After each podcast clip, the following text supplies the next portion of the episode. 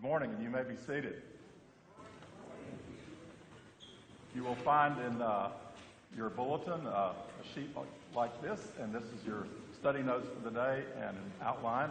If that helps you to follow along, then uh, I would encourage you to take advantage of that. Well, our gospel readings for the past three weeks uh, are from John chapter 6, with Jesus beginning there at the beginning of the chapter, feeding the 5,000. And later, the crowd, seeing Jesus a day or so later, asked for an encore.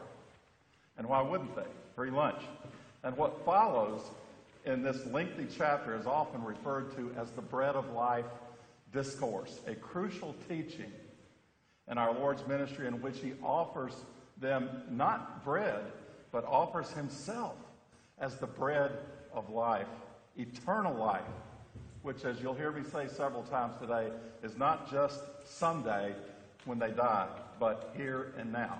If, if they will come to him and follow him. And we find several recurring themes throughout this lengthy chapter. Let me just read through some of the, the passages of Scripture for you and, and, and let you mark those. I've, I've listed them in your notes. Do not work for the food that perishes, but for the food that endures to eternal life, which the Son of Man will give to you. Then they said to him, What must we do to be doing the works of God? Jesus answered them, This is the work of God, that you believe in him whom he has sent. Jesus said to them, I am the bread of life. Whoever comes to me shall not hunger. Whoever believes in me shall never thirst. All that the Father gives me will come to me, and whoever comes to me I will never cast out. For this is the will of my Father, that everyone who looks on the Son and believes in him should have eternal life, and I will raise him up on the last day. Truly I say to you, whoever believes has eternal life. I am the living bread that came down from heaven. If anyone eats this bread, he will live forever. And then from this morning's that we just heard read, the words that I have spoken to you are spirit and life. But there are some of you who do not believe. Simon Peter answered him, Lord, to whom shall we go? You have the words of eternal life. And we have believed and have come to know that you are the Holy One of God. Well, that's pretty clear, isn't it? Jesus' words are, in his own words, spirit and life. That is to say, they are the means by which the Holy Spirit gives us life. Now, that implies something very important about us that we need to understand, and it's taught clearly throughout the pages of Scripture. That is that you and I come into this world spiritually dead. We are, we are born in, in sin, and we, we are sinners from birth. Now, you and I are hopefully not as bad as we can be at any point in our lives.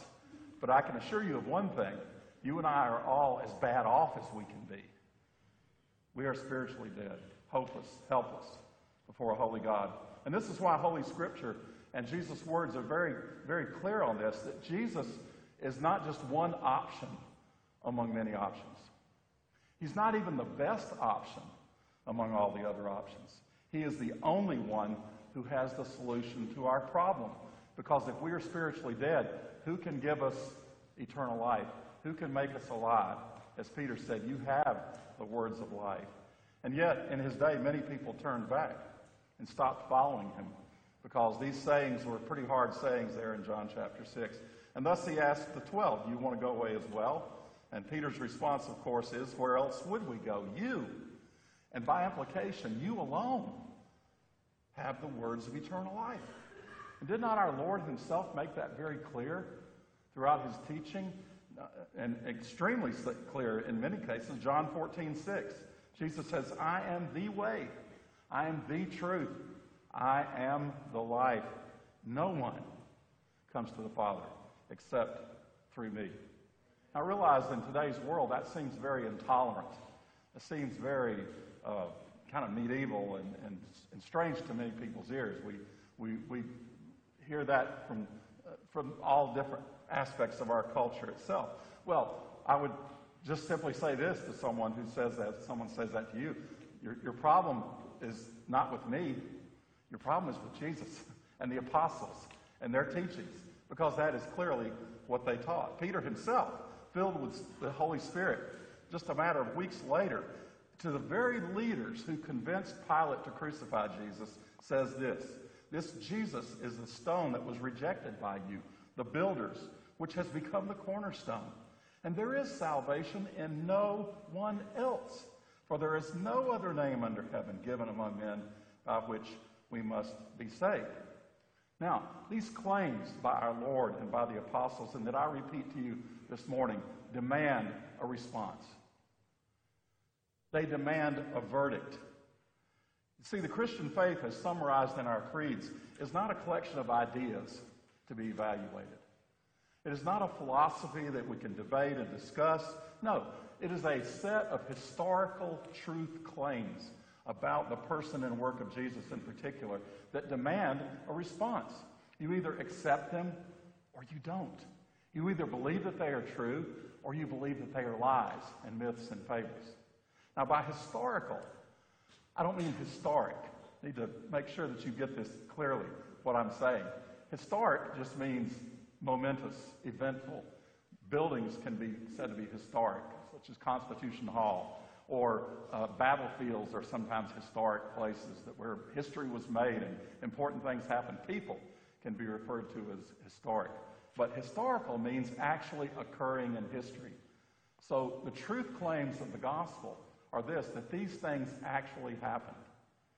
By embracing them and accepting them, this is what the Bible calls repentance and faith. So that's what we're going to speak about this morning. Really, two sides of the same coin, if you will. They're not identical, but, but sometimes we're told to repent. Sometimes we're told to believe. Sometimes we're told to repent and believe. Two sides of the same coin. Whoever comes to me, Jesus says, shall never hunger. That's repentance, coming to Jesus. We're going one way, and we turn the other way, and we turn and come to Jesus. Whoever believes in me shall never thirst, and that's faith. In Acts chapter 20, verse 21, Paul tells the leaders at Ephesus as he bids them farewell uh, that, that he went about in their midst, uh, and I'm reading from Acts chapter 20, teaching you in public, from house to house, testifying to both Jews and to Greeks of repentance toward God you see, we, repent, we turn towards God and of faith in our Lord Jesus Christ.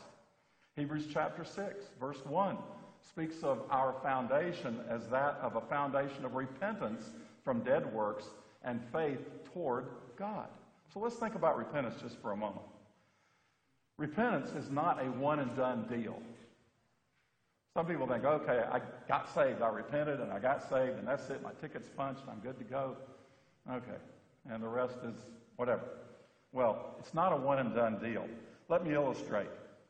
August the 9th, 1974 was a momentous day in the history of this country. That's the day that President Richard Nixon resigned as the President of the United States. I remember very clearly sitting in our little apartment in Hollywood, Florida, watching the first man that I voted for and that I actually believed was telling the truth admit that he had lied to us all. It still, it still angers me to this day to even think of it. But but that, of course, was part of the Watergate scandal. And one of the, one of the guys, one of the plumbers, as they were called, one of the bad guys, was a guy named G. Gordon Liddy, an ex-FBI man, who did over four years in prison for his part. Actually got a 20-year sentence because he refused to cooperate. He was totally unapologetic, totally unrepentant over what they did. So he served four years. Chuck Colson was one of the others, and he also went to prison. He became a Christian there. And some of you will, recall Chuck Colson. He was a great man. He started a prison ministry that is still vibrant and, and doing great stuff to this day. Well, Colson once asked his agnostic friend, G. Gordon Liddy, if he had seen the light. Liddy said, I'm not even looking for the switch. Like his hero, the philosopher Friedrich Nietzsche, he exercised his will to the point, as Colson puts it, where it was stronger than anything he confronted. In fact, his autobiography is one word will. That's the title of his, his autobiography. But after prison, he started attending a Bible study, as he puts it, just to cover all the bases, just to make sure he wasn't leaving anything out here. And he eventually became a Christian. And he describes his conversion as a rush of reason.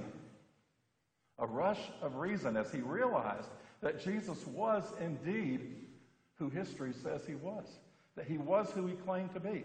And he later told his old friend Colson, and this is, this is a great illustration of repentance, a great definition. Now, the hardest thing I have to do every single day is try to decide what God's will is rather than what is my will. What does Jesus want, not what does Gordon want? I have an almost 57 year history of doing what I want, what my will wants, and I have to break out of that habit into trying to do the will of God.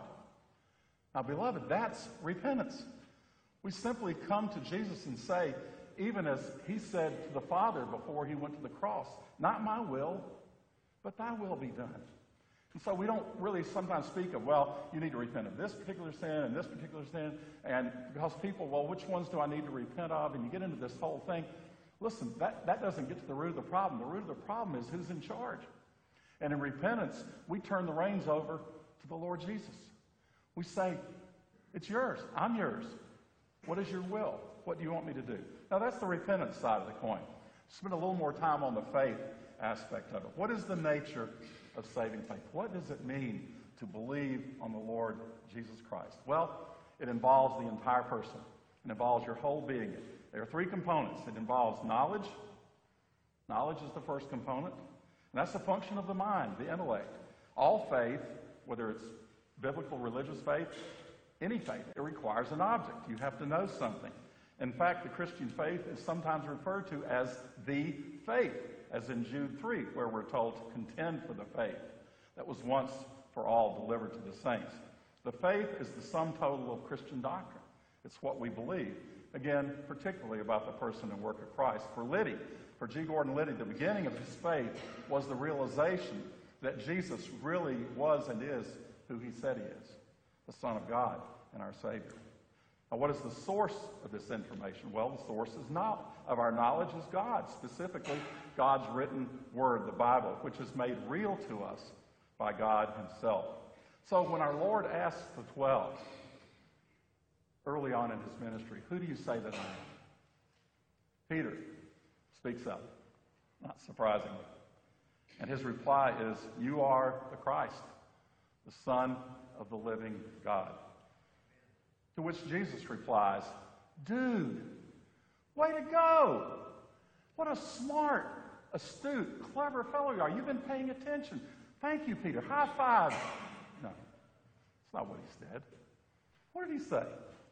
Blessed are you, Simon Bar Jonah, for flesh and blood has not revealed this to you, but my Father who was in heaven. And that's what Jesus said in John chapter 6 as well, isn't it?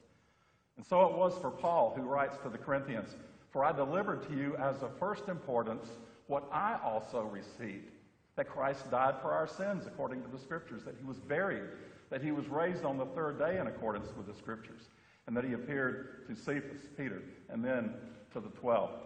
So that's the first component knowledge. You have to know. Secondly, believe. Believe. And belief is actually an emotional response, it is a response of the emotions.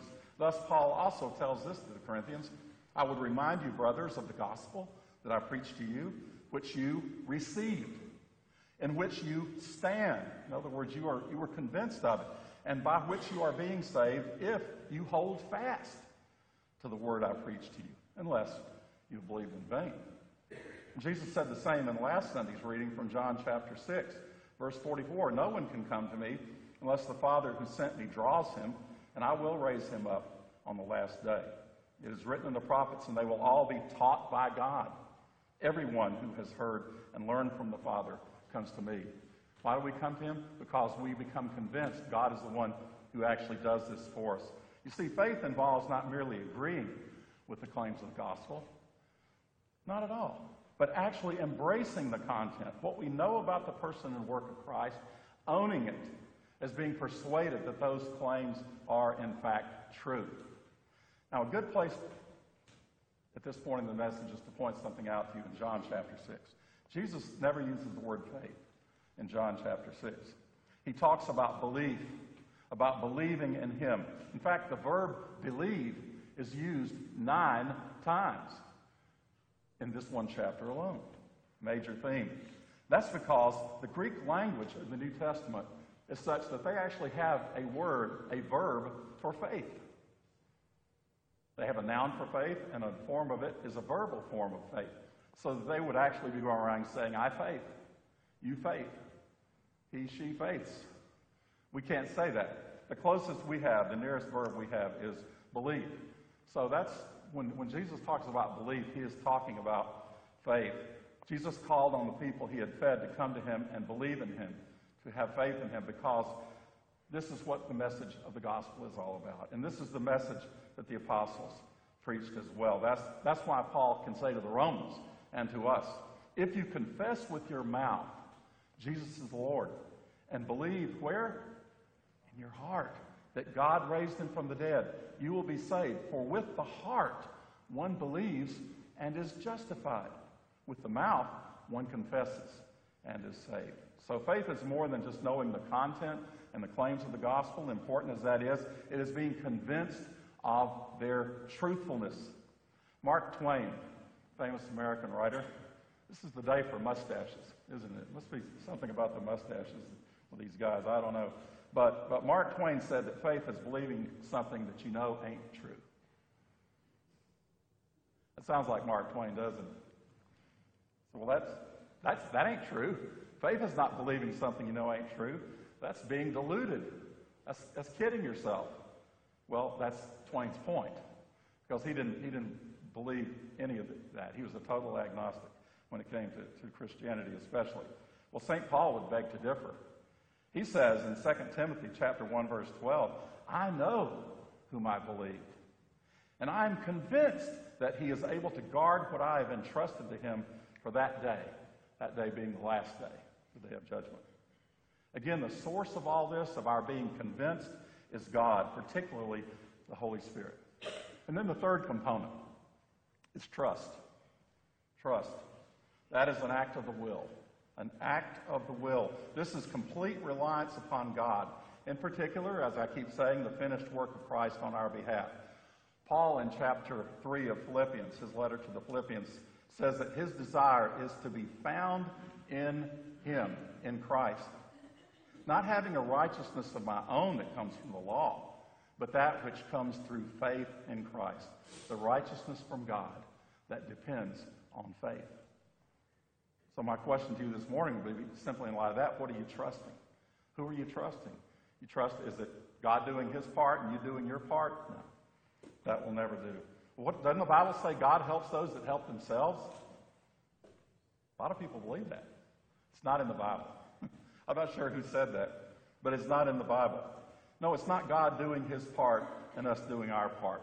It is quite the opposite. God helps those who abandon self. That's part of what our repentance is. We, we abandon our, our efforts completely to somehow please God or, or think we can. We abandon our self centeredness, our self righteousness. I love the words of the uh, Anglican priest Henry Lyte, whose great hymn, Abide with Me, describes God as the help of the helpless. That's who God helps. God helps the helpless who have come to the end of self and who know how helpless they are. That other great Anglican hymn, Rock of Ages, Augustus Toplady. I love the line where it says, Nothing in my hand I bring, simply to thy cross I cling. That's trust, and that's saving faith. So when Jesus speaks of eternal life, you need to understand, as I said earlier in the message, that this is not something we get when we die and then ask you here and now and head for the sweet by and by. It is eternal life then, yes, but it's eternal life right now. Let's go back to John 6 for a moment. There were many there who still refused to believe Jesus, besides the 12, that inner circle, of course. They were called disciples or followers. And our text says that they turned back and no longer walked with him. They no longer followed him. And that's what we're to do as followers of Christ. We walk with him so that we can learn of him and become like him. That is the life of our Lord, the life that God has called us to do. It's not a hobby. It's not a pastime. It's not just some little corner of your life, like you have your social life and your work life and all these other aspects of your life, but rather it is that which controls and addresses every aspect of your life.